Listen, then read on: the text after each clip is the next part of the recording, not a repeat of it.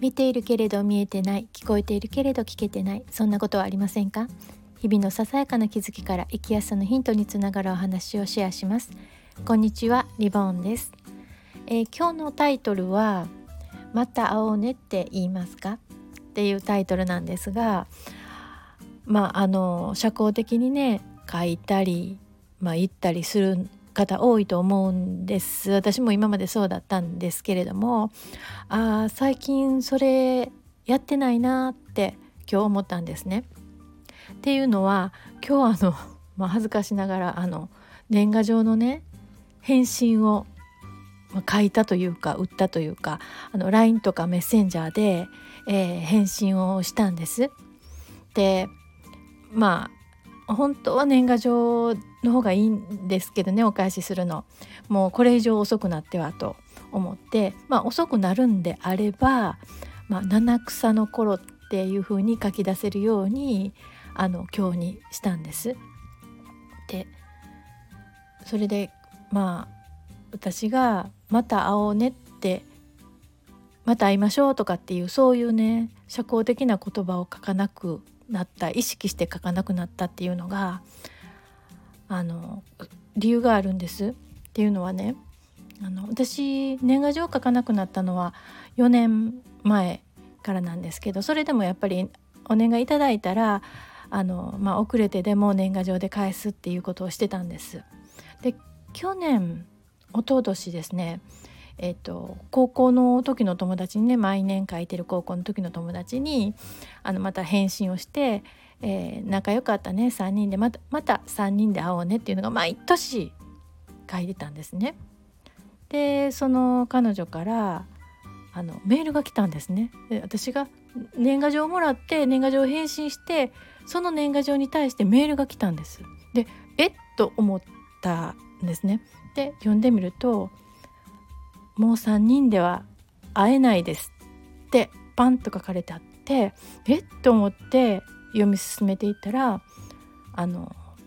彼女は、まあ、彼女っていうのは S, S 子にしましょう S 子は昨年亡くなりましたってあったんですね。でまあ言葉が出なくってでもうすぐにあのまあ電話をしてで、まあ、彼女自身あその年賀状をくれた彼女自身もあの人づてに聞いてあの知ったんだっていうことであのびっくりしてその S 子っていうのはもうすっごい近くに私住んでたんです。で、えっと、私のあの娘と彼女の長男さんと、まあ、同じ年でで小学校入学の時にあ近くに住んでるっていうのを知ってそれから、まあ、行き来するようになったりあの参加日であったりしてお話しするようになってたんですね。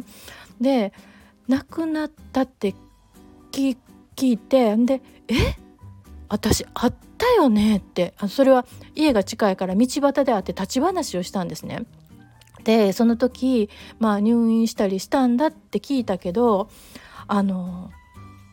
まあそのね立ち話できるぐらいだからその時しんどいっていうのもわからないしその亡くなるほどの病気っていうのもわからなかったんでまた会おうねまたランチでもしようねって言って別れてでその年賀状だったんですね。で友人と、まあ、友人のそのパートナーと一緒に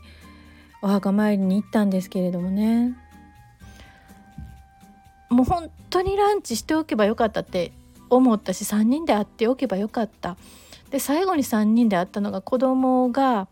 もう小学校上がるか上がらないかぐらいの時だったのでまあねみんな3人ともねよう似た年の子供がいたのでなのでもう20年前なんですね。もう20年前20年間ずっとまあ3人で会おうねって書き続けてきて全く果たさず結局果たせずだったんです意味のないことを毎年書いてきたなとまあ社交儀礼での挨拶なのでまあそんなことを目くじら立てることはないのかもしれないけれどもでも言葉って大事に使っていきたいなと思ったんですよね。で今年私あのその LINE とかメッセンジャーで送ったのもあの今年もよろしくお願いしますっていうのもね書かなかったんです。あもちろんあの会ってる相手とかだったら書くんですけれどもいや去年1年もう何年も会ってない相手に今年もよろしくってなんとなく白々しく感じてねでそれであったらまあお互いまあこの年やからね体調気をつけながら健やかに参りましょうみたいなこれであればまあ嘘ではないし本当に思ってるしお互いそうしていきましょうみたいな気分でちょっと収まった感じなんですね。確かにあの社交儀礼的な言葉はコミュニケーションの、まあ、人間関係の潤滑として大切だとは思うんですけれどもできるなら思いのこもった言葉表現使っていきたいなって思ってシェアしました。あなたはどんな風に感じられたでしょうか？何か湧いてくる思いなんかがあればコメントいただければすごく嬉しいです。最後まで聞いていただいてありがとうございました。ではまた。